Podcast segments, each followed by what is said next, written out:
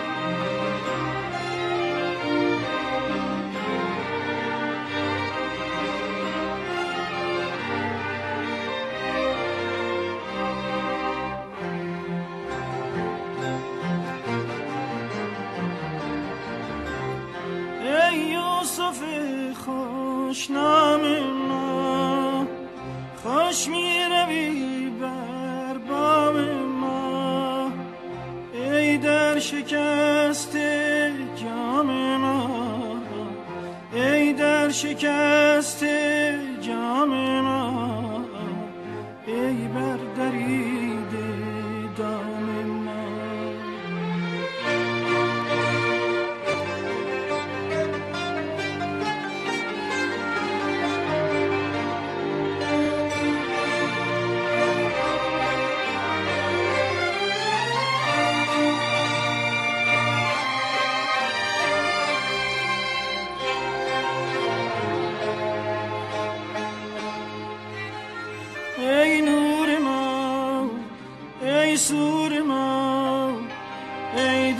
دولت منصور ما جوشی بنه در شور ما جوشی بنه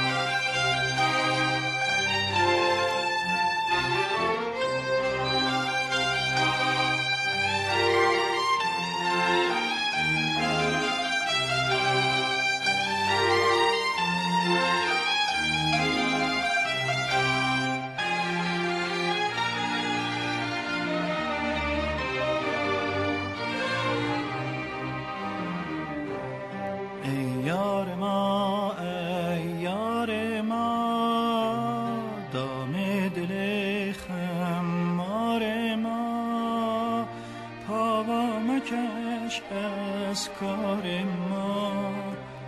بستان گرو دستار ما. بستان گرو دستار ما.